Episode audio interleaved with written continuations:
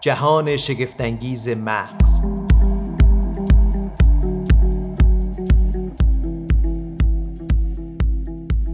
به نام خدا سلام. من سیاوش صفاریان پور هستم و شما شنونده بیست و یکمین اپیزود جهان شگفت انگیز مغز هستید. این آخرین قسمت از فصل دوم این پادکست هست که تقدیم حضور شما میشه. امیدوارم به زودی به سراغ فصل سوم بریم، خیلی سریع، و امیدوارم که آقای اسماعیل میرفخری که به نوعی روایت ایشون هستش این پادکست، به زودی به ایران برگردن و دیگه شما صدای منو تحمل نکنید. در اپیزود بعدی امیدوارم که آقای میرفخری در همین استودیو با ما باشند و ایشون گفتگوها رو پیش ببرند. ولی به شما بگم که اگر قرار صدای منو تحمل بکنید، در عوض موضوع و سوژه این اپیزود بسیار جذابه.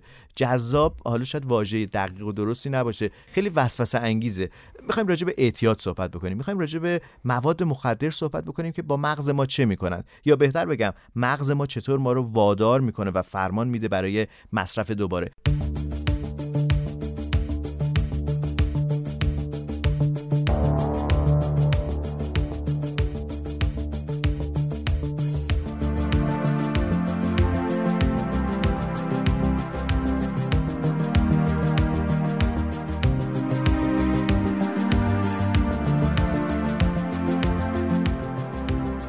دکتر رضا دانشمند روانپزشک در استودیو با ما هستند. خیلی خوش آمدید دکتر دانشمند به جهان شگفت انگیز مغز.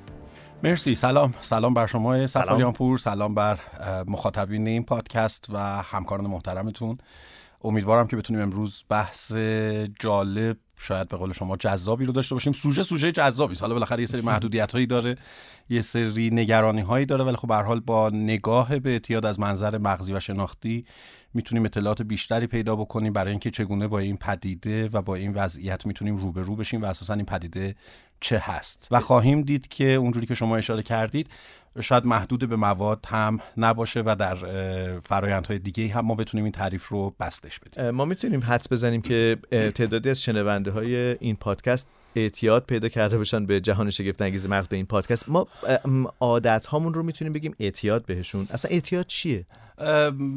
تعریف پیچیده است. اگر بخوایم تمام عادت ها رو به عنوان یک رفتار اعتیادی یا به عنوان یک اعتیاد تلقی بکنیم، ببینید، بذارین حالا که اشاره کردین از تعریف عادت اصلا شروع بکنیم که اصلا عادت چیست و بعد یک عادت رو ما چه زمانی بهش میگیم اعتیاد و بعد اون اعتیاد چه فعل و انفعالاتی در مغز ایجاد میکنه و چه مشکلاتی ممکنه برای ما ایجاد بکنه. مغز ما در طول شبانه روز اطلاعات فراوانی بهش وارد میشه و فرامین فراوانی رو وارد میکنه، اطلاعات حسی، حرکتی، هیجانی فراوانی به مغز وارد میشه و یکی از وظایف مغز اینه که با توجه به ظرفیتی که حالا هر چند ظرفیت بسیار وسیع است، اما ظرفیت پردازش لحظه‌ای مغز ظرفیت نسبتاً محدودی است، بتونه با توجه به ظرفیت محدودی که داره اطلاعات مناسب رو فیلتر کنه و اون چیزهایی رو که لازم داره انجام بده. برای این کار بعضی وقتها مغز میاد یک سری رفتارها، یک سری افکار، یک سری خلقیات ما رو حتی از پردازش معمول سطوح بالا و سطوح عالی مغز خارج میکنه و اونها رو به صورت اتوماتیک انجام میده. این ناخودآگاه میشه؟ کاملا میشه گفت ناخودآگاه، حالا نه با تعریف ناخودآگاه روانکاوی لزوما، ولی میشه گفت اتوماتیک. در واقع عادت رفتار اتوماتیکی است که در مواجهه با یک سرنخ فرد انجام میده. این غیر ارادیه؟ غیر ارادی است به نوعی، آره، یعنی به هر حال به شکل غیر ارادی است و خود به خود و اتوماتیک داره. یا شاید میشه بگیم که نیاز به توجه و تمرکز خیلی عجیبی نداره. نیاز به پردازش شناختی در سطوح عالی مغز مثل پردازش‌های توجه و تمرکز یا بهره‌گیری از حافظه نخواهد داشت. ببینید، یکی از فرآیندهای شناختی مغز ما حافظه کاری ماست، ورکینگ مموری.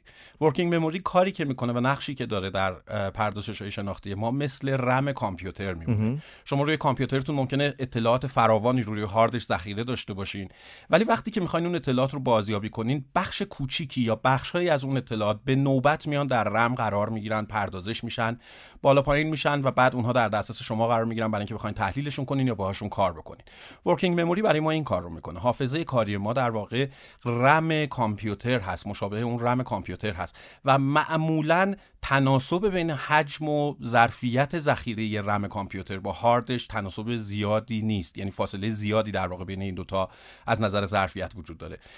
حافظه کاری ما هم به همین ترتیبه. ما در آن واحد ظرفیت محدودی برای پردازش اطلاعات مختلف داریم. شاید مثلا نیست حدود هفت تا نه آیتم رو بتونیم در آن واحد پردازش کنیم و اگه قرار باشه تمام اطلاعاتی که در طی شبانه روز به ما وارد میشه در, در یک لحظه به ما وارد میشه تمام اینها رو پردازش بکنیم، شاید از ظرفیت حافظه کاری ما و ظرفیت شناختی مغز ما فراتر بره.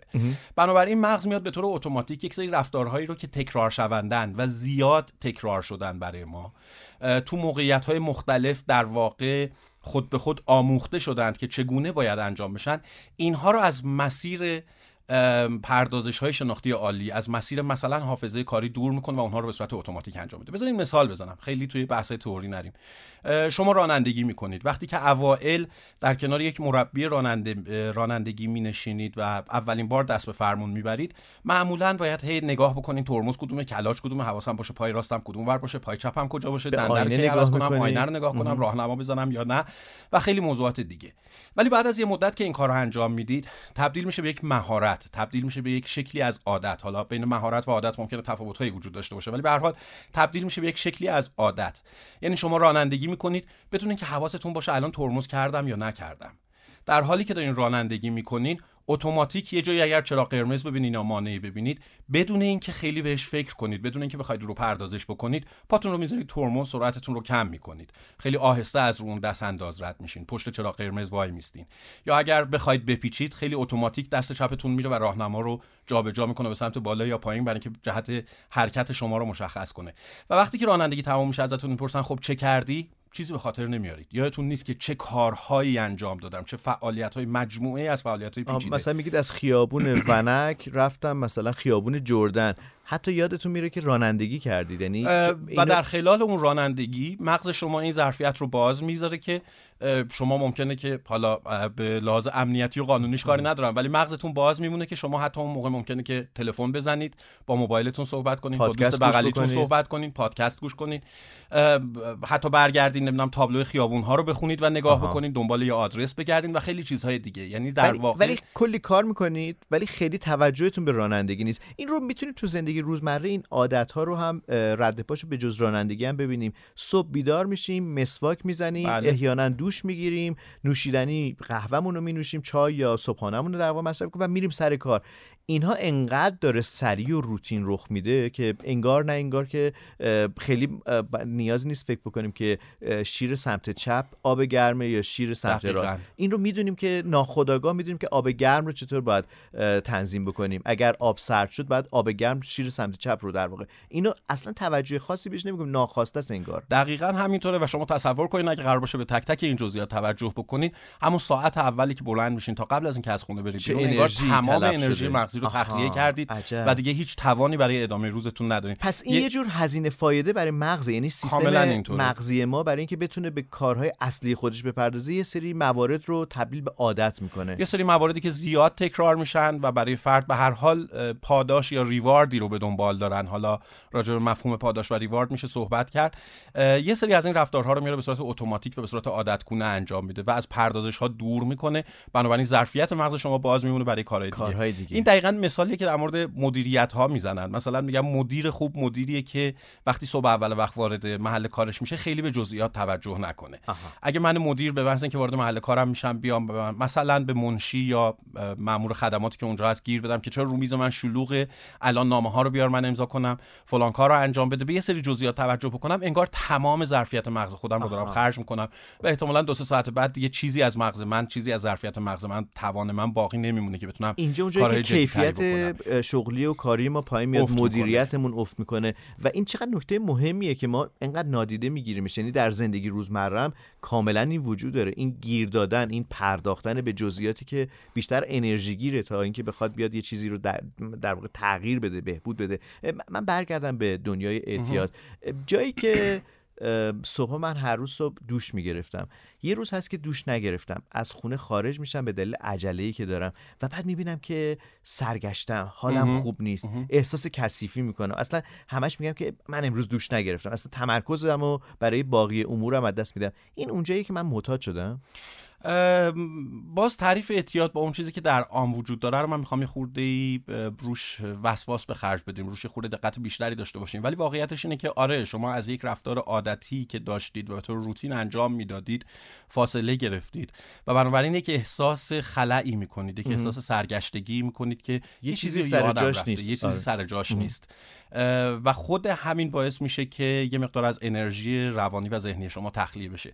این که میگم میخوام وسواس نشون بدم راجع به تعریف اعتیاد، مقصودم بیشتر برمیگرده به اون تعریف عامی که از اعتیاد میشناسیم و اون استیگما، اون انگ منفی که حالا به نحوی برای اعتیاد قائل هستیم، با مواد و الکل و اینها شناخته میشه، با به هر حال شناخته میشه که میگید فقط این نیست. با این حساب قطعاً فقط این نیست، اشاره خواهم کرد اگر فرصتی بشه.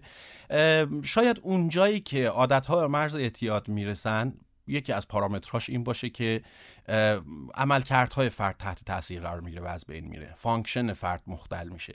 یعنی یک رفتاری رو داره به صورت مکرر انجام میده، ویژگی‌های عادتگونه بخشی از ویژگی‌های اون رفتار هستن، حالا چیزهای دیگری هم اضافه میشه بهش، ولی نهایتاً میبینیم بعد از یه مدت این رفتار روی زندگیش سایه میندازه، اولویت پیدا میکنه بر تمام رفتارهای دیگرش، از خیلی از رفتارهاش به نفع این عادت پرهیز میکنه و دور وای میسته. دلیلش رو بهتون خواهم گفت که چیست و چه اتفاقی در مغز خواهد افتاد.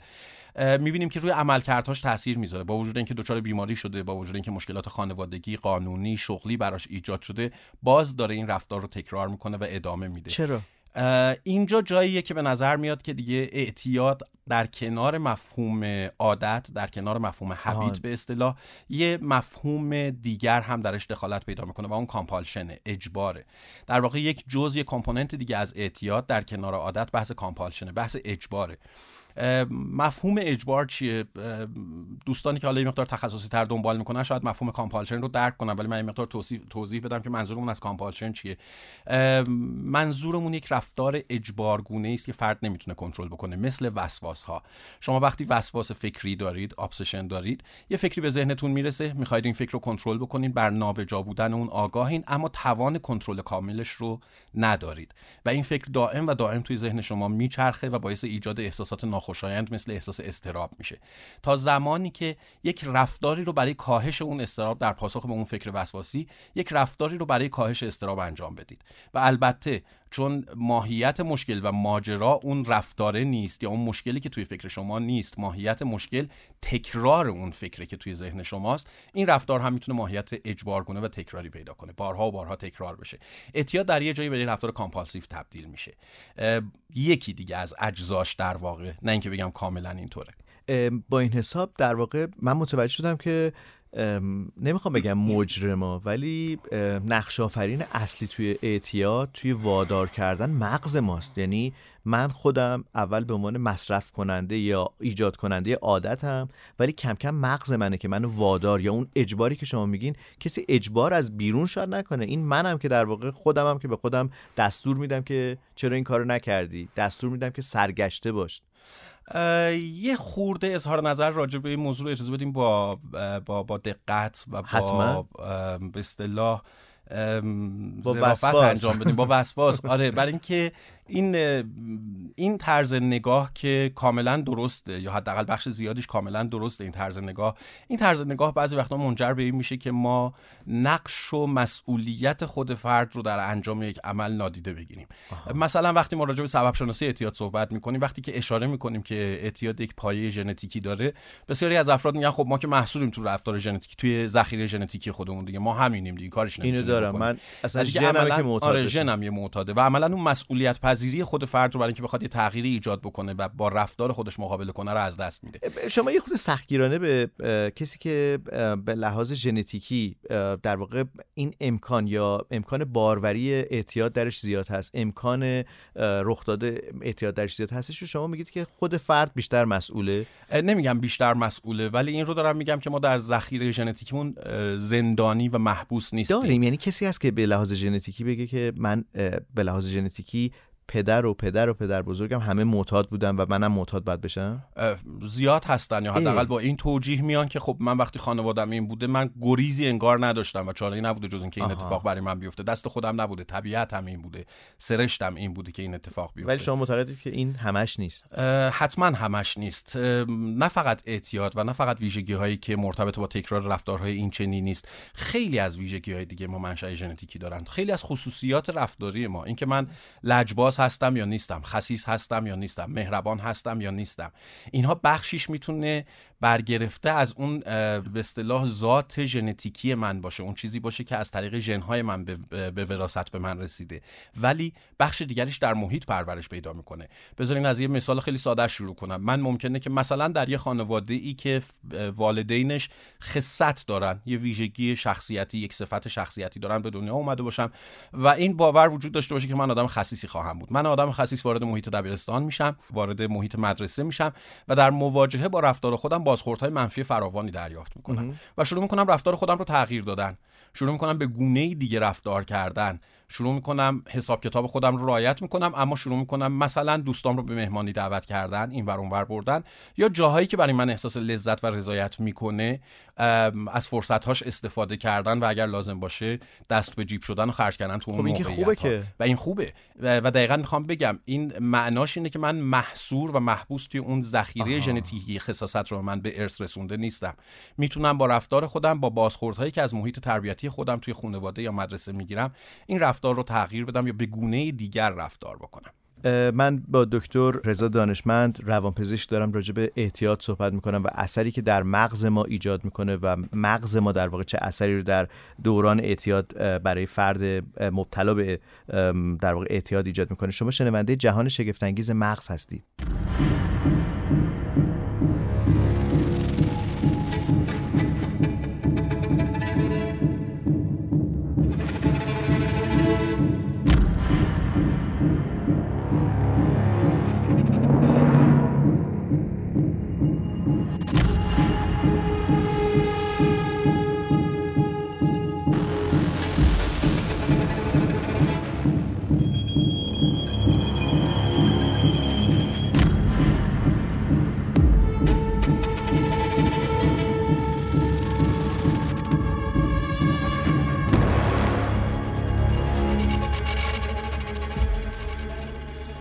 دانشمند، شما سال هاست که به نوعی با افراد مبتلا به اعتیاد روبرو هستید.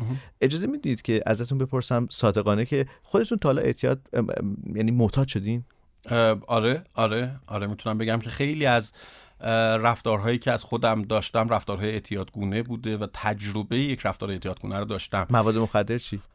نه خوشبختانه شاید نه شاید شاید واقعا بگم یه دلیلش این بوده که میدونستم نسبت به این موضوع ممکنه آسیب پذیر باشم و سعی میکردم همیشه خودم کنترل بکنم و بنابراین نه هیچ وقت سمت سمتش نرفتم. گفتید ولی سوی دیگه رفتارهایی که اشاره کردید به رفتارهای اعتیادگونه، این رفتارها رو به نوعی درگیرش بودید، به عنوان یه روانپزشک چطوری خودتون رو تغییر میدید؟ یعنی یه خورده به نظر سخت میاد چون شما به همه میتونید بگید ولی به خودتون چطوری میگید؟ یه نکته ای رو من بگم جدای از بحثمون و اونم اینه که من پیش از اینکه یک روانپزشک باشم یک انسانم، یعنی در واقع همه این مشکلاتی که دیگران دارن رو بنده هم ممکنه تجربه کرده باشم یا در معرضش قرار گرفته باشم، شاید بعضی جاها به هر حال با توجه به تجربه یا دانش خودم یا همکارانی که به هر حال میتونن به من کمک بکنن بعضی جاها بتونم راحت تر حرکت بکنم یا بعضی از چالش ها و تنش های زندگی شخصی یا فردی خودم رو بتونم راحت تر مدیریت بکنم. اما این معناش این نیست که روانپزشکا، روانشناس ها موجوداتی هستن که آری از تنش، استرس هستن و هیچ مشکلی براشون ایجاد نمیشه. یه مثالی رو من همیشه برای مراجعینم میزنم، نه در مورد حالا روانپزشکا لزوما، خیلی این جمله رو میشنوم که مراجعینی مراجعه میکنن با شکایت های مختلف روانپزشکی و عنوان میکنن که این چیزایی که تو میخوای به من بگی من خودم بلدم، به همه گفتم، و بعد من بهشون میگم که معمولا بهترین سلمونی و بهترین آرایشگر این شهرم وقتی بخواد موهاشو کوتاه بکنه میره پیش یکی از همکارای خودش، میره پیش یه نفر دیگه و اگه خودش بخواد دست به قیچی بشه و موهاشو کوتاه بکنه احتمالاً احتمالاً چیز کج و کله‌ای از آب در میاد، چیز مرتب و تمیزی نمیتونه در بیاد. بذارین اول شکلگیری یک عادت و رفتار اعتیادی رو بگم و بعد بگم که اونجایی که من میگم آره من هم رفتارهای اعتیادی دارم، شما هم احتمالاً یا خیلی دیگه ممکنه به شکلی داشته باشن چیز، و بعد ببینیم خب حالا مرز این بهنجار یا نابهنجار بودن، خوب یا بد بودن کجا قرار میگیره. اعتیاد و عادت کلا با انجام یک رفتار شکل میگیره، یک رفتاری که در پاسخ به یک محرک هست. حالا این محرک مثلا در مورد اعتیاد میشه توصیه دوستان باشه، در مورد ورزش کردن، کار کردن میتونه مشاهده یک صحنه ورزشی یا هر چیز دیگه‌ای باشه در پاسخ به یک محرک. اما اصلی ترین ویژگی که باعث تکرار این رفتار میشه اینه که این رفتار در اول لذت بخشه، رضایت بخشه. ما در طول روز بارها و به دفعات رفتارهای مختلفی رو انجام میدیم که خیلی هاش تکرار نمیشه، خیلی هاش اصلا به خاطرمون نمیمونه که چه کردیم. حالا بخشش اتوماتیک عادتیه، به کنار، به اونا نمیخوایم، در واقع میخوایم نگاه متفاوتی نسبت به اونا داشته باشیم، رفتارهای معمولمون رو میگیم و اینا تبدیل به عادتمون نمیشه. چرا تبدیل به عادت نمیشه؟ برای اینکه لذت بخش نیست، برای اینکه اون کامپوننت، اون جزء رضایتمندی و لذت متعاقب اون رفتار شکل نمیگیره. ما ممکنه که مثلا افرادی باشن که در طول روز بخوان به دیگران کمک بکنن، سکه رو داخل یک، حالا سکه که دیگه کمیاب شده، ولی اسکناسی رو داخل یک صندوق صدقات مثلا بندازن، ولی این رفتار براشون تبدیل به عادت نمیشه. چرا؟ چون این کار خیلی اتوماتیک انجام دادن و خیلی براشون لذت نباشه. عده‌ای هم هستن این کارو میکنن و تکرار میکنن و هر روز میکنن. چرا؟ چون وقتی این کارو میکنن یک احساس منبسطی، یک احساس آرامشه، که احساس شعفی بهشون دست میده، خوشحالن. کاری به ماهیت شناختی این که درست هست یا غلط هست ندارم، کاری به احساس فرد دارم که متعاقب این رفتار براش شکل میگیره و انجام میشه. پس بسیاری از رفتارهای ما در طول روز پتانسیل این که تبدیل به رفتار تکرار شونده و بعداً تبدیل به یک عادت و بعداً تبدیل به یک اعتیاد بشن رو ندارن، چون لذت بخش نیستن. ولی برخی از رفتارها هم لذت بخشن. خیلی از نوجوانها تجربه یک رفتار پرخطر، مثلا مصرف مواد، رو در دوره نوجوانیشون دارن. به خاطر ذات تکاملی مغزشون، ریسک, ریسک پذیریشون بالاست و ممکنه که یک رفتارهای پرخطری نشون بدن، یا خوردن، حتی یا غذا خوردن یا چیزهای دیگه که حالا بهش خواهیم رسید. ولی خبر خوب اینه که اکثر نوجوانهایی که چنین رفتارهایی رو تجربه میکنن ادامهش نمیدن. چرا؟ چون اون پاسخ مثبت رو دریافت نمیکنن. از مواد مخدر، از هر چیزی، از مواد یا هر چیز دیگه. دفعه اول سیگار میکشه، سرفه میکنه، حالش بد میشه و ادامه نمیده. دفعه اول یه چیزی استفاده میکنه و سردرد میشه و ادامه نمیده.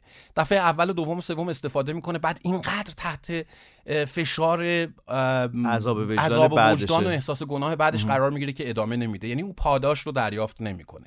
اما خیلی موارد همین پاداش رو دریافت میکنن و رفتار رو تکرار میکنن و اینجا نقطه شروع عادت و اعتیاده. این که من یک رفتاری رو انجام میدم، این رفتار ماهیت لذت بخشی برای من میتونه داشته باشه، من رو خوشحال کنه یا یک ناراحتی رو از من دور کنه. تعریف ریوارد و پاداش هم لزوماً به دست آوردن یک احساس خوب نیست. بعضی وقتا تعریف ریوارد از بین بردن یک احساس بده. آها. و بعد این رفتار به دلیل اون پاداشی که به من میده، اون احساس رضایتمندی که برای من ایجاد میکنه، تکرار میشه و تکرار میشه، تبدیل میشه به یک عادت و تبدیل میشه به اعتیاد. این پاداش کجا اتفاق میفته؟ این پاداشو کی به من میده؟ بذاریم باز من بیام یه قدم عقب‌تر از اعتیاد و تعریف عادت فاصله بگیرم. عذرخواهی میکنم اگر جایی خارج از بحث جلو میرم، لازم هست من تذکر گفتگو شما. ببینید خیلی از رفتارهای ما آموختنی است. خیلی از چیزهایی که ما از خودمون نشون میدیم حاصل یادگیری و آموختنی است و شاید غریزی نباشه. مثلا دروغگویی ربطی به اعتیاد نداره، یه بحث دیگر رو میخوام مطرح کنم. مثلا دروغگویی، چی میشه که یه بچه دروغگو میشه؟ احتمالا میتونه از این محلکه نجات پیدا بکنه. مرسی. یا چیزی به دست بیاره. مرسی، دقیقاً همینطوره. بچه ماهیتا نمیدونه مفهوم دروغ چیه. اول این رو مشاهده میکنه، والدینی رو میبینه که دارن دروغ میگن به هم دیگه. امروز دیده که مثلا پدرش در حالی که گوشی تلفن دستشه میره به همسرش و میگه بگو من نیستم. نیستم تو خونه نیستم، هم. حضور ندارم. پس داره مشاهده میکنه که میشه خلاف واقعیت حرف زد. بعد میاد این مشاهده رو تمرین میکنه، جاهای مختلف تمرین میکنه و چیزی به دست نمیاره، ولی یواش یواش میره یه جاهای این رو تمرین میکنه و تکرار میکنه، یه چیزی به دست میاره. آنجایی که پیچیده‌ترش میکنه، یه خرابکاری کرده و حالا دروغ میگه و از تنبیه دور میشه. آها. یعنی یک خطر رو از خودش دور میکنه، یک احساس بد رو از خودش دور و میکنه. کار سختی هم هست دروغ گفتن، چون شما باید یه سری یه قصه‌ای رو در واقع بسازید که به واقعیت خیلی نزدیک باشه ولی وارونه هم هست یا خلاف واقعیت اصلیه و و و چون به هر حال یک پروسه، یک میگن دروغگوها حافظه خوبی ندارن و چون ماهیتاً یک پروسه‌ای که خلاف فرآیندهای شناختی معموله، میتونه با همه کارکردهای شناختی ما به طور کامل همراه نباشه. یعنی واقعا واقعا حافظه حافظه‌شون همراهی نکنه تو این دروغگویی، بنابراین حافظه‌شون مختل باشه. میاد این رفتار رو میبینه، دروغ میگه برای اینکه تنبیه نشه، یا نه دروغ میگه برای اینکه یه پاداشی رو بگیره. میاد میگه من نمره خیلی خوبی گرفتم تو مدرسه، یه موفقیت رو به دست آوردم و یه پاداشی رو میگیره. و بعد این تبدیل میشه به تکرار، شروع میکنه مرتب و مرتب اینو تکرار کردن. در مورد رفتارهای مثل رفتارهای اعتیادی هم دقیقاً همین اتفاق میفته. فرد میاد تجربه یک مصرفی، میاد گل میکشه در جمع دوستانش، بعد فیدبک و بازخورد خوبی از دوستاش میگیره، دمت گرم، تو چقدر بزرگ شدی، چقدر باحالی، چقدر خوبی، مم. یه احساسات خوبی به خودش دست میده. به هر حال یه خوش آمد به جمع بزرگتر هاست. آره، یه خوش آمد، یک, یک فضای اجتماعی شده. جدیدی براش ایجاد میشه. خیلی صادقانه بخوام خدمتتون بگم، ممکنه بعضیا حس خوبی داشته باشن تو اون تجربه اولشون، یک احساس آرامش، یک احساس منبسط بودن، سرخوش بودن بهشون دست بده، یا از یک حس بعدی دور بشن، احساس افسردگی داشته و حالا تجربه میکنه و غمگینیش کاهش پیدا میکنه و کم میشه و بعد شروع میکنه اینو تکرار کردن. بیایم مواد رو برداریم، جای مواد هر چیزی که شما دلتون میخواد بذاریم، کار کردن رو بذاریم. افراد کار میکنن برای اینکه این کار کردنه بهشون پاداش خوبی میده، یا از یک سری تنشایی که دارن دور میکنه، یا فیدبک خوبی میگیرن از حضور در جمع و کار کردن، از محیط اجتماعیشون، از کارفرماشون، از شاگردانشون، دانشجوهاشون و دیگران، یا از یه محیط پرتنش مثلا خانوادگی یا شخصی خودشون دور میشن. و این کار کردن وقتی که ماهیت لذت بخش براشون ایجاد میکنه، تکرار میشه تکرار میشه و تبدیل میشه به یک رفتار اعتیاد گونه. اون وقتی که جمعه ها هم میبینید که کاملا اگر محل کارش هم نمیره، تمام مدت پای لپتاپش نشسته، پای کامپیوترش نشسته، داره کاراش رو انجام میده، یا وقت و بی وقت، صبح زود، آخر شب جلساتی رو بر خودش ستاپ میکنه و میره. تبدیل میشه به یک معتاد به کار. ورزش کردن همین ماهیت رو میتونه داشته باشه.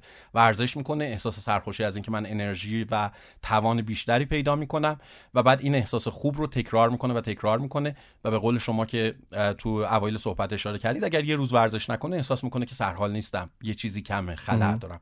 غذا خوردن، ولع داشتن برای غذا خوردن، غذا میخوره برای اینکه استرابش رو کم کنه، پرخوری داره برای اینکه استرابش رو کم کنه، یا نه از غذا خوردنش لذت میبره، حال میکنه با سفره غذایی که جلوش چیده شده، حال میکنه و شروع میکنه اینو تکرار کردن و تکرار کردن و یه جایی تبدیل میشه به یک رفتار اتوماتیک تکرار شونده براش، تبدیل میشه به یک اعتیاد به غذا خوردن، اعتیاد به غذا، و تبدیل میشه به عوارضی مثل چاقی و اینها رو ممکنه در دنباله خودش داشته باشه. بنابراین شما بسیاری از رفتارهای روزمره ما رو، فارغ از اینکه ماهیتاً این رفتارها مثبت یا منفی هستن، میتونید در اون تعریف اعتیادی که گفتیم جایگزین مواد کنیم. مواد رو برداریم، جاش کار کردن، ورزش کردن، غذا خوردن و خیلی چیزهای دیگر رو توش بگنجونیم. من متوجه شدم از صحبتاتون که بخشی از این اتفاقاتی که در زندگی روزمره تبدیل به رفتار میشه، تبدیل به عادت میشه و بعد نهایتاً به اعتیاد، این مسیری که داریم طی میکنیم یه جاهایش همراه با لذته. یه جای اشاره کردید به این که ممکنه که فرد از مصرف گل، ماریجوانا یا هر چیز دیگه یه حس لذت، از خوردن پلو، در واقع خوردن برنج، احساس لذت بکنه. به نظر میادش که یک سمت این ماجرا اون دوپامین یا اون پاداشی هست که تو مغز داره ترشح میشه از خوردن کربوهیدرات، قندهایی که در واقع نونخامه‌ای که به ما حس لذت میده، ما رو وسوسه به تکرار و دو مصرف دوباره میکنه. علیرغمی که شکم من بزرگ شده، ولی من مهم. انگار که هیچ چیز دیگه آرومم نمیکنه غیر از در واقع خوردن پلو، برنج. من دارم انقدر سادهش میکنم که یعنی یه ظرف برنج هم میتونه ما رو معتاد به خودش معتاد بکنه. بکنه نیازی به حالا مواد مخدری مثل هیروئین و نمیدونم چیزای دیگه نیستش. ما همینقدر در واقع میتونیم وابسته بشیم و گرفتار در واقع یک محصولی بشیم که یافتنش شاید برای ما یه زمانی هم سخت بشه، یا حتی سلامتیمون رو به خطر بندازه. سلامتیمون رو به خطر بندازه، یا از دید دیگران ممکنه یک رفتار معمولی نباشه. من خاطری خدمتتون تعریف کنم، دوره تخصص، طرح تخصص هم به اصطلاح ضریب کاپ پزشکان بعد از اینکه تخصصشون رو میگیرن، بسته به به اصطلاح سابقه طرح و خدمتی که برای دولت داشتن، نیست حدود چهار سال مجبور هستن خارج از مراکز بزرگ توی شهرستان‌ها مشغول به کار بشن. شما کجا بودین؟ من توی استان گلستان، شهرستان گنبد کاووس بودم. و البته این نکته هم بگم که به سختی مشغول به کار بشن، یعنی با درآمد اندک و با مشکلات بسیار سخت خودش، آره، در دوره ضریبکا یا طرح تخصصشون. من تقریبا نزدیک دو سال استان گلستان، شهرستان گنبد کاووس بودم. بسیار بهم لذت بخش بود و بسیار برام روزهای خوشی. روزهای خوشی بود، مردمان بسیار خوب، آب و هوای خوب و خیلی هیجان انگیز بود. صادقانه بگم گاهی حسرت میخورم که چرا برگشتم تهران و کاش همونجا میموندم و زندگیم رو ادامه میدادم، زندگی شرایط خیلی نرمال تری داشت. یکی از عاداتی که مردم اون خطه دارن، حالا کسانی که اونور سفر کردن یا زندگی میکنن کاملا میدونن، اینه که با توجه به وفور نعمتی که وجود داره، با توجه به دسترسی آسان دسترسی آسانی که وجود داره و با توجه به این که دامپروری و کشاورزی تو اون منطقه بسیار رونق داره، صبحشون رو با کباب شروع میکنن و صبحشون رو حتی با خوردن جگر شروع میکنن. این یک عادت غذایی است. تو گیلان هم هست لوبیا کباب و نمیدونم غذایی که گوشت به آره، غذایی که داره. گوشت و چربی فراوان داره و این خب برای کسی که تو اون منطقه زندگی نمیکنه خیلی ممکنه که عجیب, عجیب به نظر برسه یا حتی ترسناک به نظر برسه. من سر صبح بخوام آره سر صبح بخوام مثلا جگر سر... کباب شده یا دنبه کباب شده رو بخورم، بسیار لذت بخشه. من که آدم خوشخوراکی هستم کاملا تایید میکنم که بسیار لذت بخشه، ولی اینه که عادت تو اون منطقه یک رفتاری است که تکرار شده و حس خوبی میده و واقعیتش اینه که اگر بخوایم نگاه بکنیم شاید یه وجه این رفتار که تکرار میشه اینه که محدود به یک عادت خوردن نمیشه، یه جنبه های ریواردینگ دیگه، یه جنبه های پاداش دهنده دیگه ای توش اضافه میشه. مثلا جمع اجتماعیشون آها. اینو تنهایی نمیخورن، معمولا صبح محل کار که میرسن دور هم دیگه شروع میکنن به خوردن و همون جمعی که دور هم میشینن گپ میزنن صحبت میکنن یه, یه پاداشی براشون که... ایجاد میکنه، یه لذتی براشون آها. ایجاد میکنه که این رفتار رو تکرار بکنن. انگار جزئی از اون گدرینگ است، جزئی از اون جمع اجتماعی که دور هم نشستن و کاملا به صورت تکرار شونده. برای آدمی که خیلی عادت به این آداب نداره ممکنه مقدار عجیب به نظر برسه یا حتی آسیب رسان، ولی به هر حال به عنوان یک رفتار عادتی تو اون منطقه داره انجام میشه. این کجاش تبدیل به اعتیاد میشه دکتر؟ اونجایی تبدیل به اعتیاد میشه که این عادات روی زندگی من سایه بندازه، همونطوری که گفتم، و سلامتی جسمی و روانی من رو تهدید بکنه و کارکردهای من رو مختل بکنه. اونجایی تبدیل به یک اعتیاد میشه که من چربی خون بسیار بالا دارم، عوارض قلبی زیادی داشته باشم، در این حال وزنم بسیار بالا رفته باشه ولی نتونم کنترل بکنم و متوقف بکنم این عادت خودم رو. اگر یه روز صبح جگر یا کباب نخورم کاملا حالم بد بشه و بیقرار بشم و ناراحت بشم.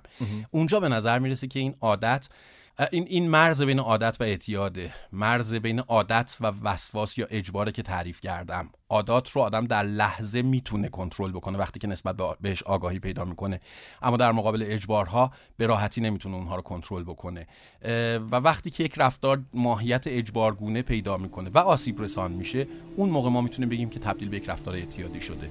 نیاز داره که این رفتار تغییر بکنه که البته کار بسیار دشواری هم هست.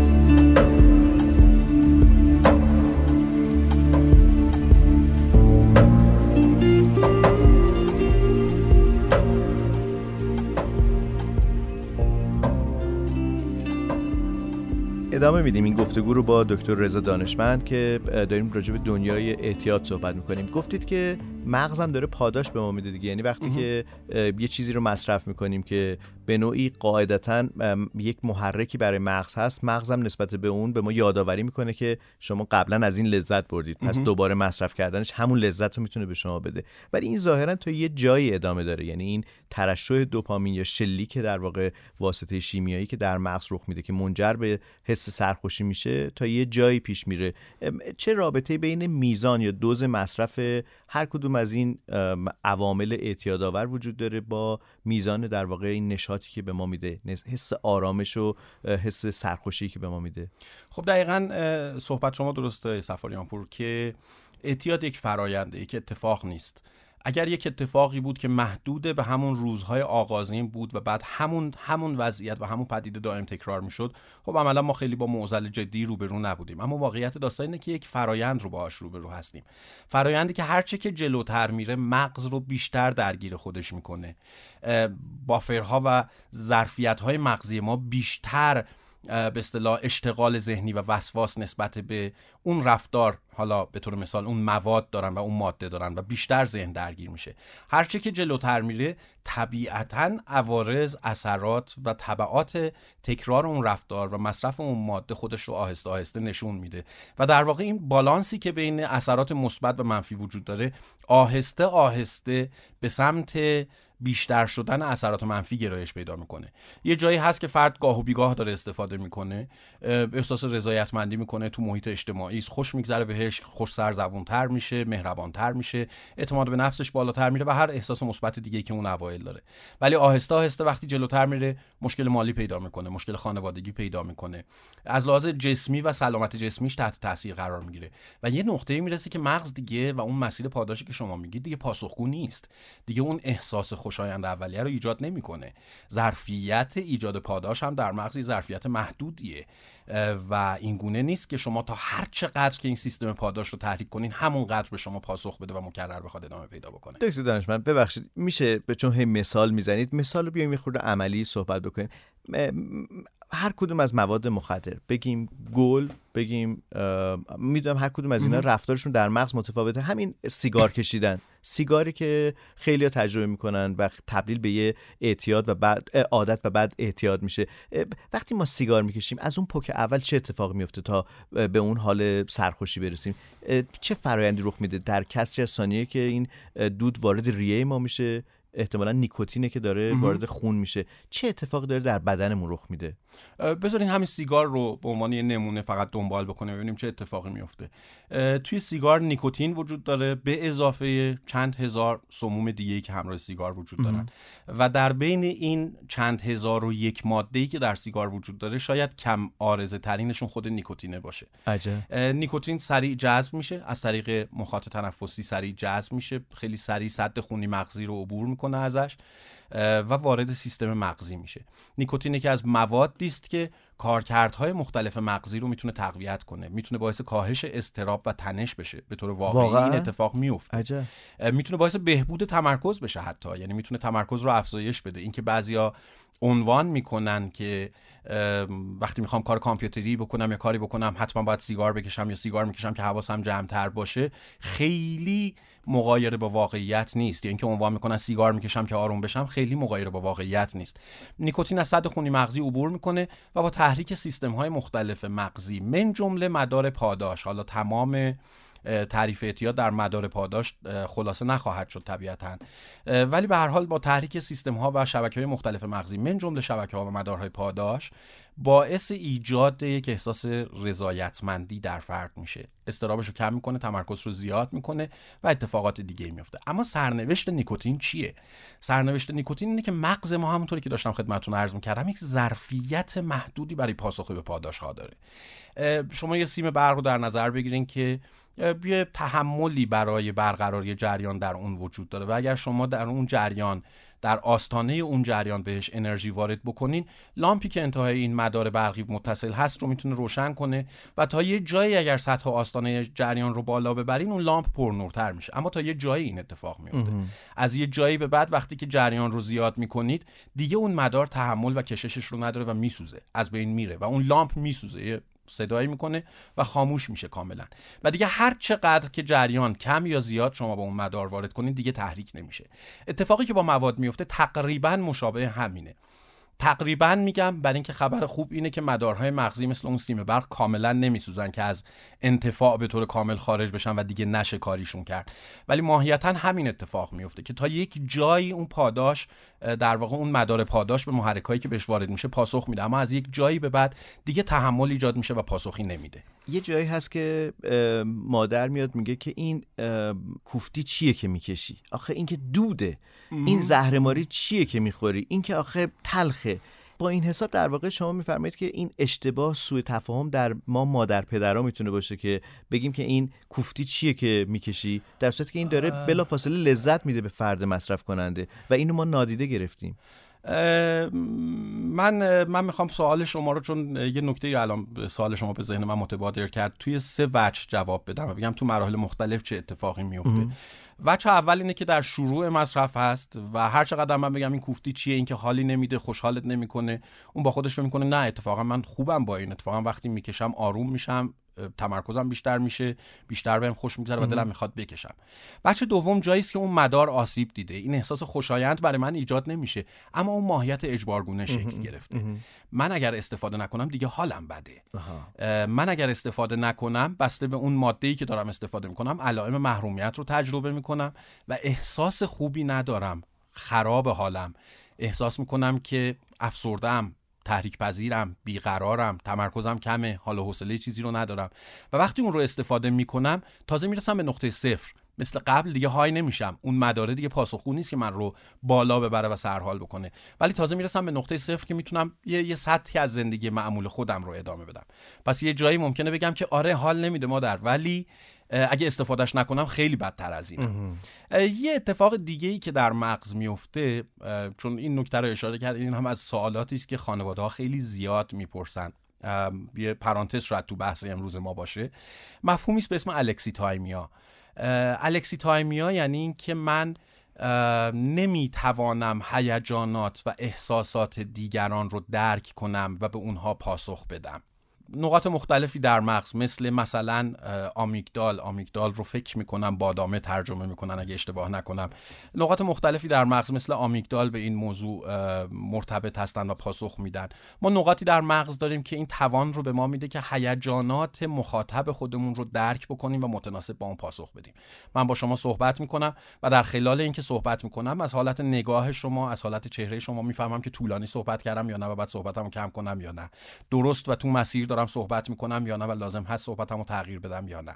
با یه دوست دیگه یه جایی قیافش رو درهم و ناراحت میبینم و نسبت به اون ناراحتی واکنش نشون میدم، همدلی میکنم، چی شده؟ قیافت تو همه امروز، مثل دیروز سرحال نیستی.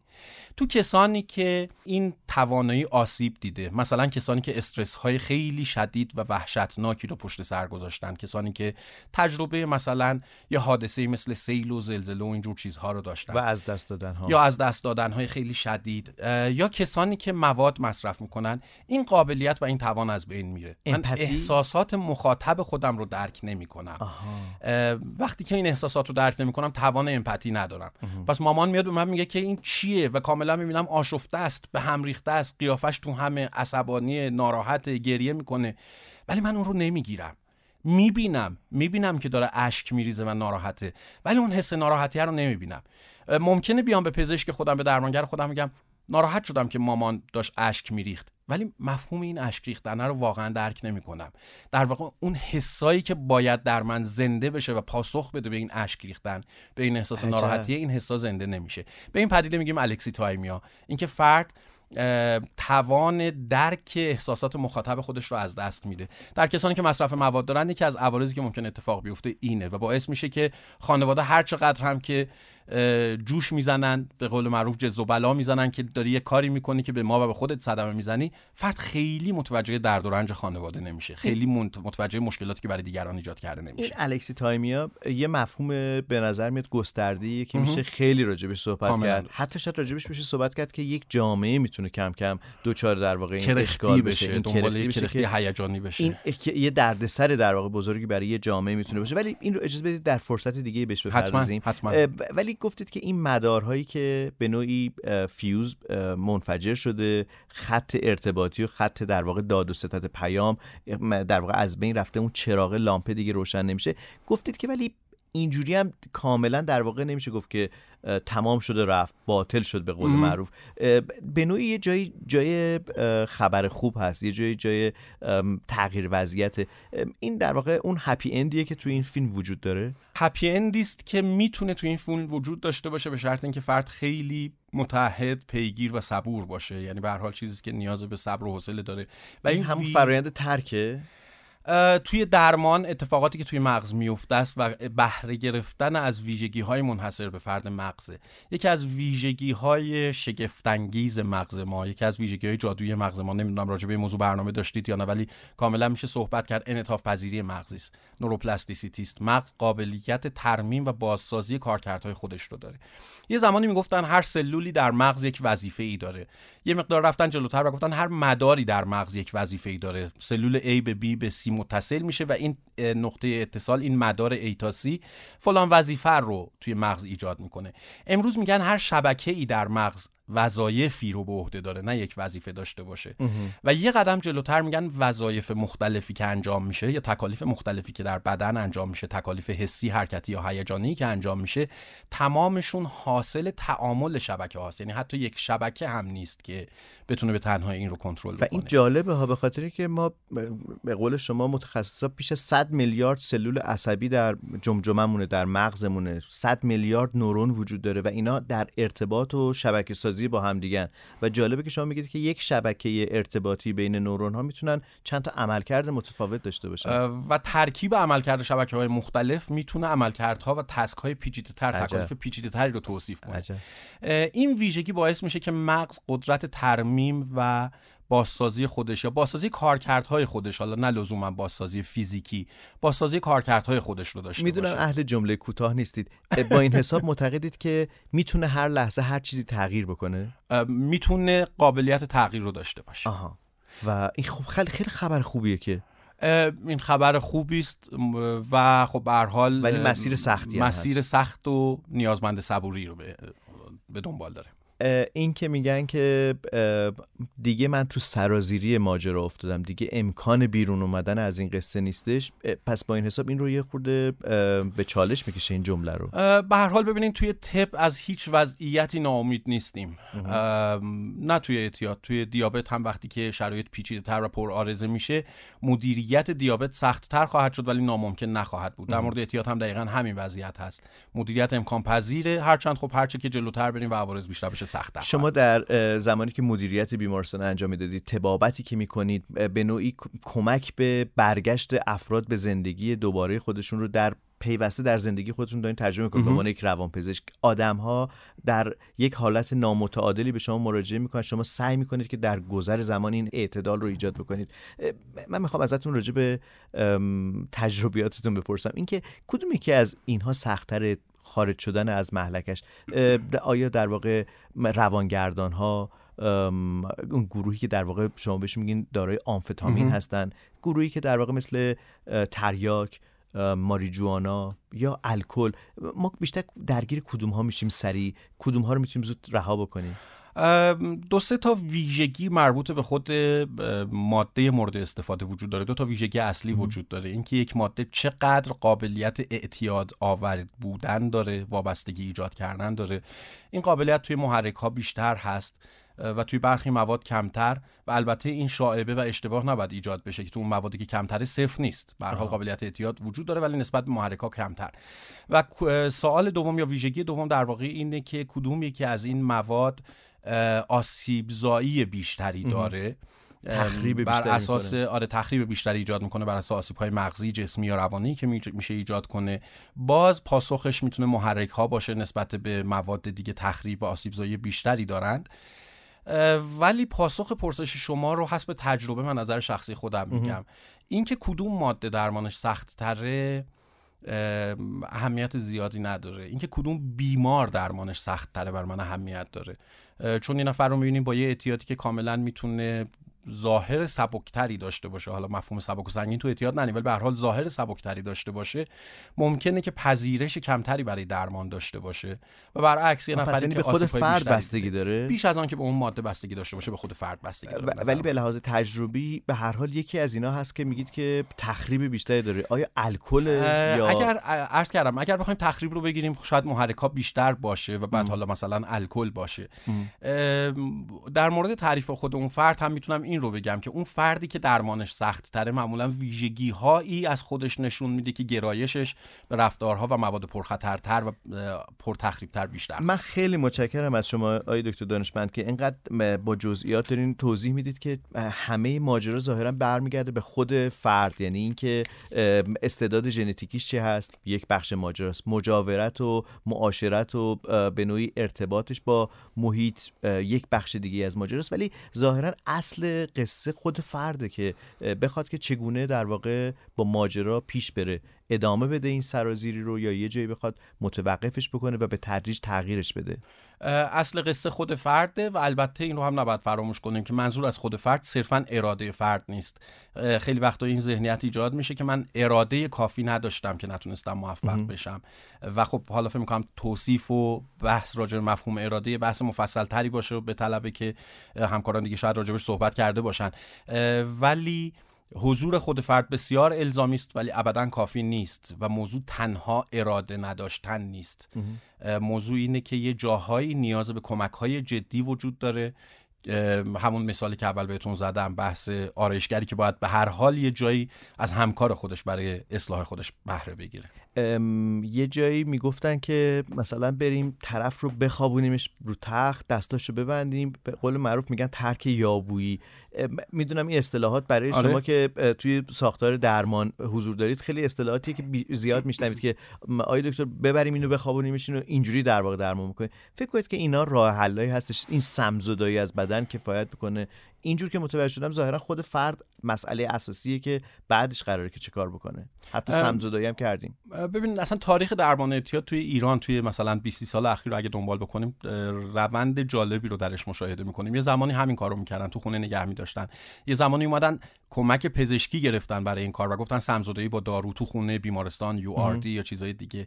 یه زمانی گفتن خب حالا سمزدایی کردن، معمولا نود درصد افراد این سمزدایی موفق طی میکنن اما یهو بعد از این مدتی برمیگردن، اومدن درمانه نگهدارنده رو تعریف کردن. یه زمانی اومدن به ویژگی‌های روانی و ذهنی افراد توجه کردن و گفتن که اینا ممکنه مشکلات فردی داشته باشن، مشکل شخصیت، مشکل خانواده یا چیزای دیگه، روان درمانی رو اضافه کردن.